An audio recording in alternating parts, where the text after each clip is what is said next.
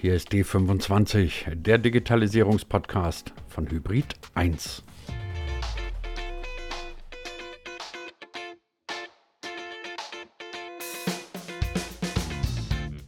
Gesetzt den Fall, Sie haben irgendwas mit diesem Internet zu tun, Sie machen vielleicht eine Webseite oder Sie betreuen einen Social-Media-Account, dann kennen Sie das Problem wahrscheinlich nur zu gut. Man braucht irgendwann, und man kommt meistens nicht daran vorbei, sowas wie ein Foto. Und spätestens dann, wenn man es nicht gerade mit irgendwelchen Agenturen zu tun hat oder auf sonstiges gesichertes Material zurückgreifen kann, dann bewegt man sich auf dünnem Eis. Sie ahnen es, die Sache mit den Rechten. Wenn man nicht gerade Jurist ist, dann kann sowas auch mal schnell daneben gehen. Naja, und dass es ganze Heerscharen von Anwälten gibt, die ihr Geld mit, naja, gelegentlich zweifelhaften Abmahnpraktiken verdienen, das wissen wir ja alle. Also, was tun, wenn man mal wieder nicht so sicher ist, kann ich dieses Foto jetzt ohne Lizenz verwenden oder nicht? Ganz einfache Geschichte. Schauen Sie auf pixam.org.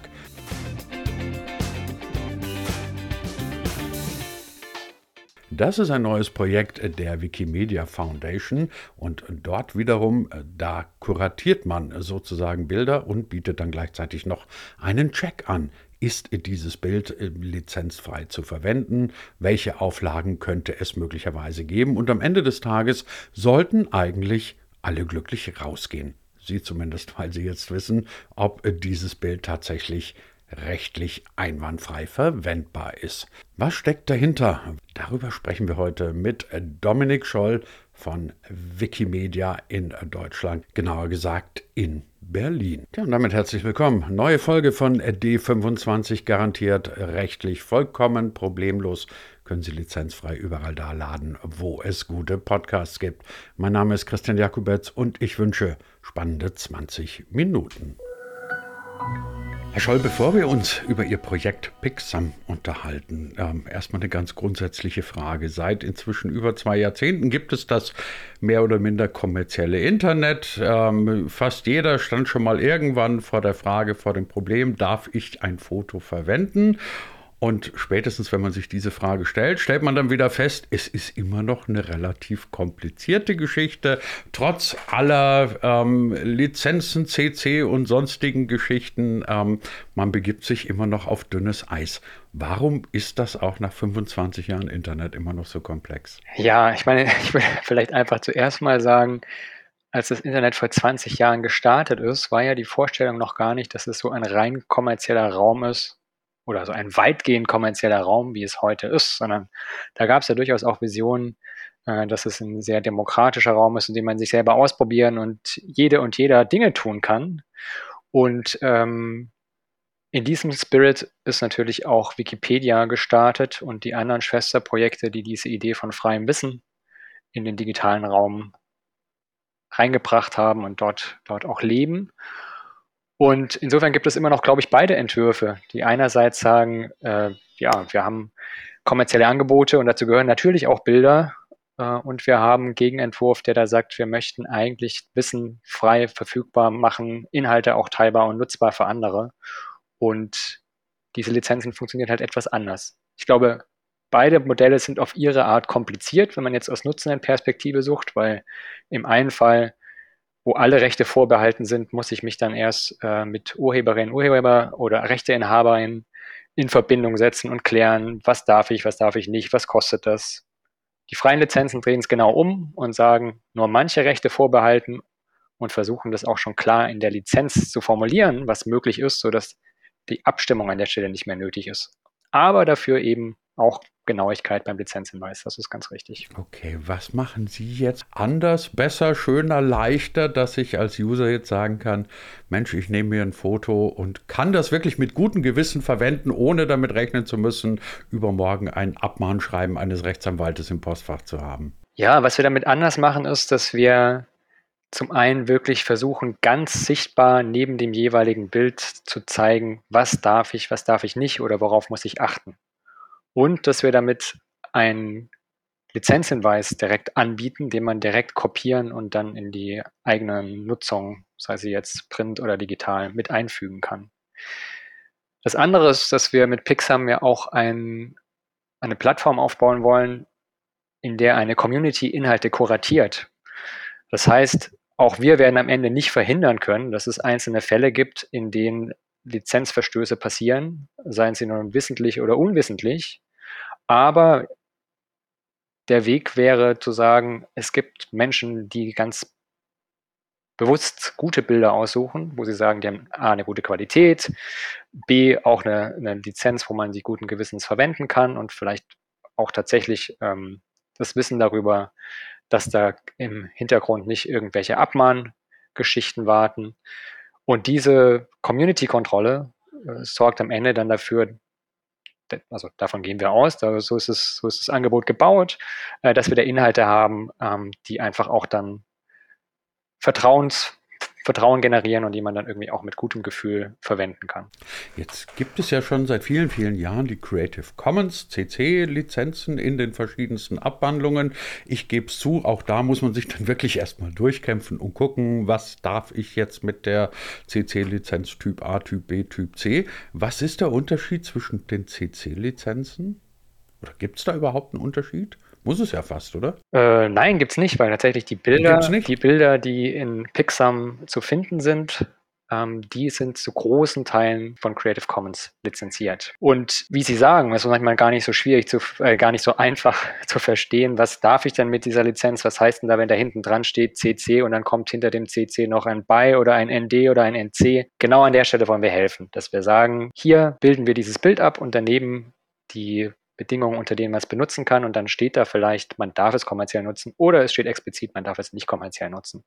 Und damit muss ich jetzt nicht mehr en Detail wissen, wie die einzelnen Lizenzmodule gebaut sind und was sie bedeuten, äh, sondern bekomme das etwas nutzender freundlich serviert. Wie landen die Bilder denn bei Pixam? Also muss ich als Fotograf jetzt beispielsweise proaktiv herangehen und sagen, ich lade jetzt meine Bilder zu Pixam hoch und erkläre auch gleichzeitig dazu, was die Lizenzbedingungen sind oder was man sich ja auch vorstellen kann, eine KI geht alle Plattformen ab und grabt dann irgendwelche Fotos rein. Ich vermute, das ist es wahrscheinlich eher nicht. Das ist es nicht. Wir haben keine KI im Hintergrund, aber im Grunde sind wir genauso eine Plattform, die andere Repositorien nutzt. Das heißt, Pixam selber hält die Bilder nicht vor, sondern wir greifen auf die Bilderbestände von Wikimedia Commons und Flickr äh, und Openverse zu. Und was Pixam an der Stelle quasi als Mehrwert bietet gegenüber der Möglichkeit, auch direkt auf die Plattform zu gehen und dort sich die Bilder ähm, zu suchen, ist, dass wir versucht haben, den ganzen Prozess,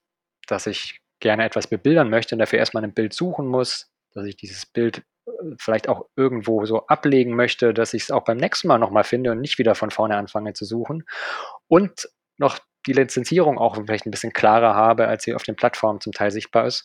Das alles wollen wir quasi in diesem einen, in einem einen Angebot lösen.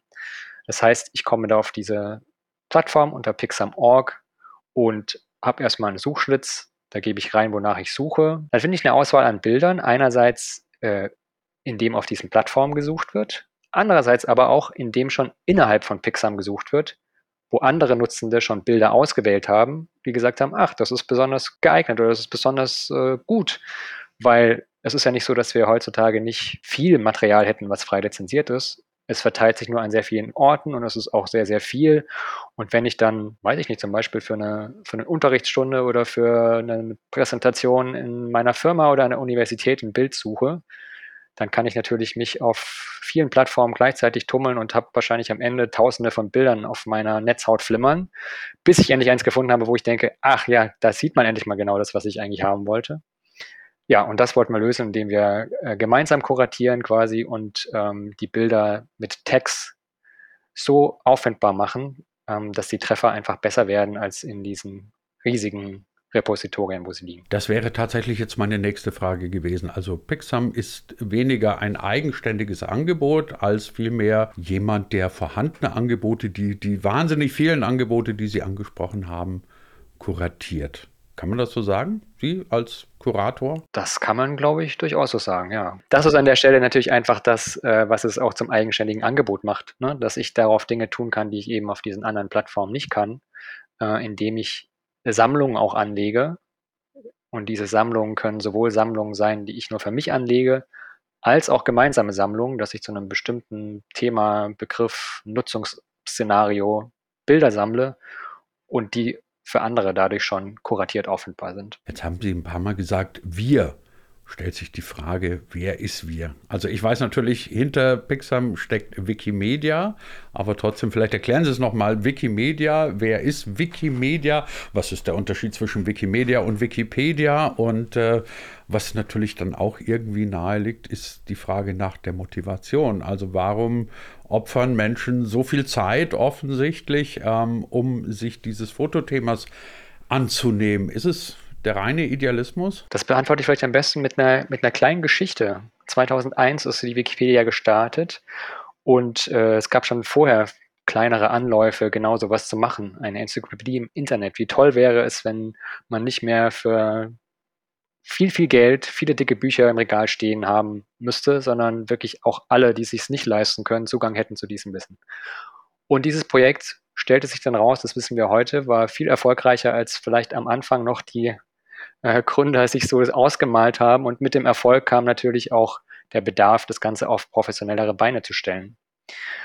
Und so ist erst die Wikimedia Foundation als globale Dachorganisation entstanden und kurz darauf Wikimedia Deutschland. Wir sind ein gemeinnütziger Verein, der sich gegründet hat, um die Arbeit der Wikipedia zu unterstützen. Ein Verein für freies Wissen, das heißt, wir ähm, unterstützen nicht nur die vielen freiwilligen Ehrenamtlichen in der Wikimedia und den Schwesterprojekten, sondern wir engagieren uns insgesamt für das Thema freies Wissen. Und das Thema Bilder ist dann natürlich auch mit der Enzyklopädie relativ schnell auch aufgekommen, weil ja, Texte lesen ist ja schön, aber ähm, die Dinge zu bebildern ist natürlich noch viel schöner. Und so hat sich dann äh, als erstes Schwesterprojekt, so sagen wir, Wikimedia Commons gegründet. Das heißt, eine große Mediendatenbank, auf die alle über 300 Sprachversionen zugreifen können, sodass die Bilder nicht mehr in jeder einzelnen Wikipedia dieser Welt eingebunden sind, sondern man wirklich diesen Pool an Bildern teilt und, und äh, ja, in, in, einer Datenbank hat. Und ähm, die Vision dieses ganzen Unternehmens war von Anfang an, das Wissen für alle in der Welt frei zugänglich zu machen, also schon ein sehr idealistisches. Und das ist es auch bis heute und das treibt uns auch bis heute zu sagen, wie können wir eigentlich dann die Nutzung von solchen Bildern, die ja nicht nur für die Wikipedia nutzbar sind, die da auf Wikimedia Commons liegen, sondern eigentlich für alle Menschen, die gerne mit Bildern arbeiten wollen, ob es jetzt in ihrem beruflichen Kontext ist oder privat, was auch immer, damit kreativ werden wollen, wie wir das unterstützen können. Und deshalb haben wir Pixam begonnen und wir ist in dem Fall Wikimedia Deutschland, ähm, ein Verein mit inzwischen über 100.000 Mitgliedern und Sitz in Berlin. Jetzt gibt es ja immer noch und wahrscheinlich auch noch über längere Zeit, gerade beim Thema Fotos, die alte Debatte. Fotografen, die bisher oder sagen wir bisher bis vor, sagen wir mal 20 Jahren damit weitgehend konkurrenzlos ihr Geld verdient haben, sehen jetzt weite Teile ihres Geschäftsmodells, sagen wir mal zumindest angegriffen, weil klar, warum soll ich für ein Foto 80 oder 100 Euro bezahlen, wenn ich es kostenlos im Internet und sogar noch legal bekommen kann? Was sagt man einem Fotografen, der sagt, ihr macht gerade mein Geschäftsmodell, meine kreative Tätigkeit kaputt. Ja, ich glaube, die Frage ist, wie stark sich die Dinge am Ende wirklich kannibalisieren. Ich meine, äh, auch, auch die großen Verlage, die Lexika gemacht haben, waren natürlich nicht glücklich über die Wikipedia. Da würden wir bis heute sagen, verstehen wir, dass das Geschäftsmodell an der Stelle in, unter Druck geraten ist oder ja, doch, ich meine, das haben ja nicht alle, alle aufgegeben, aber ähm, viele. Aber die, dieses Ziel zu sagen, wir wollen an der Stelle tatsächlich Wissen für alle zugänglich zu machen, ist für uns an dieser Stelle einfach das, was, ähm, was, was zählt. Und letztlich ist es dann ein Stück weit natürlich auch an den jeweiligen Playern, die damit kommerziell arbeiten wollen, Geschäftsmodelle zu finden, die auch zukunftsfähig sind. Das Internet ist nun mal da, es geht auch nicht mehr weg. Und ähm, insofern bietet es natürlich auch viele Chancen, gerade beim Thema Zugang und Teilhabe und die, die halte ich wichtig für zu nutzen. Was es Fotografinnen und Fotografen angeht, ja, ich glaube, wir haben diese Debatte an verschiedenen Stellen. Äh, wir engagieren uns ja unter anderem auch zum Beispiel dafür, dass was mit öffentlichen Geldern finanziert ist, auch der Öffentlichkeit zugänglich und für sie nutzbar ist. Also beispielsweise auch Inhalte aus dem öffentlich-rechtlichen Rundfunk. Und am Ende des Tages muss man, glaube ich, in solchen Stellen immer natürlich auch das Thema Vergütung mit berücksichtigen und dann gegebenenfalls, wenn freie Inhalte entstehen, äh, die Urheberinnen und Urheber eben auch dafür bezahlen, dass, dass es dann hinterher Inhalte entstehen, die auch freier nutzbar sind. Äh, das ist auf jeden Fall ein Weg, den man an dieser Stelle gehen kann. Und ähm, ansonsten gibt es, glaube ich, immer auch gute Beispiele, die zeigen, dass die Verbreitung von freien Inhalten natürlich auch dazu beiträgt, Urheberinnen und Urheber selber sichtbarer zu machen. Oder ja, einfach alle, die Material erstellen, natürlich auch davon profitieren, wenn diese Materialien stärker zirkulieren. Trotzdem noch mal eine Frage, die jetzt vielleicht ein bisschen kleinkariert rüberkommt, ähm, aber es würde mich trotzdem interessieren. Also Wikipedia als Lexikon hat ja immer das formuliert, was Sie jetzt auch gerade gesagt haben, nämlich wir wollen, dass Wissen frei zugänglich ist. Jetzt würde ich, wenn ich Fotograf wäre, sagen, was ich verkaufe, ist nicht Wissen, sondern eine kreative Leistung. Also ein Foto, das ich irgendwo mache, würde ich jetzt nicht unter die Kategorie Wissen packen. Müsste man dann nicht eine Begriffserweiterung machen und sagen, es geht eigentlich auch um kreative Inhalte, die man frei zugänglich machen wollen will? Ja, das ist eine sehr interessante Frage. Also wenn ich jetzt nicht Fotograf, sondern Schriftsteller wäre, würde ich wahrscheinlich äh, sehr stark dafür argumentieren, dass natürlich auch Text eine kreative Leistung ist und vielleicht der Unterschied dann doch an der Stelle gar nicht so groß. Aber auch gerade da würde ich sagen, ne, gerade bei Fotografen und Fotografinnen, weil es eine kreative Leistung ist, kann ich mich natürlich auch gerade mit meiner eigenen Leistung da auch klar hervorheben. Ne? Es ist ja, letztlich ist ein Foto nicht wie ein anderes. Und äh, es mag vielleicht ein Foto geben, was frei lizenziert ist, aber ähm, als Fotografin, Fotograf werde ich wahrscheinlich immer versuchen, selbst einen Ausdruck zu finden, ein Bild, ein Ausschnitt, eine Stimmung, was auch immer, die ein besonders gelungenes Bild macht. Insofern ist es ja nicht so, dass wenn es ein Bild in der Wikipedia über einen Frosch gibt, damit die Fotografie von Fröschen schon komplett erschlagen wäre. Sondern äh, da, da, ist ja immer noch viel, viel Raum auch für, für Kreativität und für, für Bildproduktion. Äh, wir fassen tatsächlich den, den Begriff des Wissens an der Stelle etwas weiter. Da gebe ich Ihnen recht. Das erschöpft sich jetzt nicht in, in Texten, sondern da würden wir durchaus auch äh, Medieninhalte drunter zählen. Ähm, und ja, Daten auch. Jetzt gibt es ja Unternehmen, also zum Beispiel in den USA fällt mir ein Unternehmen wie Envato ein, die verkaufen ja quasi bei Flatrates ähm, Stockmaterial. Also sie verkaufen Bilder, die verkaufen ähm, Stockvideos, Grafiken etc. Ist es für Sie oder wäre es für Sie denkbar, dass Sie ähm, das Modell multimedial erweitern und gegebenenfalls auch mal sagen, ähm, hier kann man auch bestimmtes Videomaterial oder sowas ziehen? Oder sagen Sie, also gut, hier beim Thema Foto ist jetzt wirklich die rote Linie, weiter gehen wir nicht? Wir sind aktuell in der Beta-Phase. Das heißt, wir haben einen Prototypen geschaffen, von dem wir erstmal überzeugt sind, dass er, dass er funktioniert, dass er einen, gute, einen guten Anwendungsfall hat und schauen jetzt, wie Nutzende tatsächlich die Plattform auch nutzen. Was funktioniert da gut, was funktioniert noch nicht, was wird gebraucht, ähm, deswegen haben wir erstmal einen klaren Fokus, einerseits natürlich auf Bilder, ähm, andererseits auch auf eine engere Zielgruppe von Menschen, die in ihrem Arbeitskontext viel mit Bildern arbeiten, also etwa Lehrende, aber auch vielleicht BloggerInnen, Journalisten. Man kann sich aber natürlich viel, viel vorstellen. Allein von, also von der, rein von der Funktionalität wäre natürlich Pixam durchaus auch für andere Medienarten zukünftig nutzbar. Also auch da gibt es ja möglicherweise einen Bedarf, tatsächlich Inhalte zu sammeln, zu kuratieren, äh, miteinander zu teilen, ob das jetzt Video ist oder Bildungsmaterialien und so weiter und so fort. Genau. Also genau, insofern wäre da perspektivisch vieles vorstellbar, aber es ist aktuell nicht auf unserer, auf unserer Karte. Okay, bevor wir jetzt irgendwie sehr weit nach vorne gucken, ähm, ganz zum Schluss noch konkret die Frage. Sie haben gerade gesagt, Pixomy ist momentan in der Beta-Phase. Wann kann man davon ausgehen, dass aus der Beta-Phase eine wird, bei dem sich die ganze Öffentlichkeit auf Pixomy stürzen kann? Darauf stürzen kann sie sich jetzt schon. Also es ist, äh, sehr offen zugänglich. Das heißt, äh, ich spreche von Beta-Phase vor allem deshalb, weil wir äh, sehr genau darauf gucken, äh, was passiert da gerade, was funktioniert von unseren Annahmen und was nicht. Aber die Funktionalitäten sind alle da und äh, alle, die Lust haben, äh, es auszuprobieren und es zu nutzen, sind herzlich eingeladen. Dominik Scholl war heute zu uns, bei uns zu Gast von äh, Wikimedia. Mit ihm haben wir gesprochen über das neue Projekt. Ganz herzlichen Dank dafür und alles Gute. Ich danke Ihnen.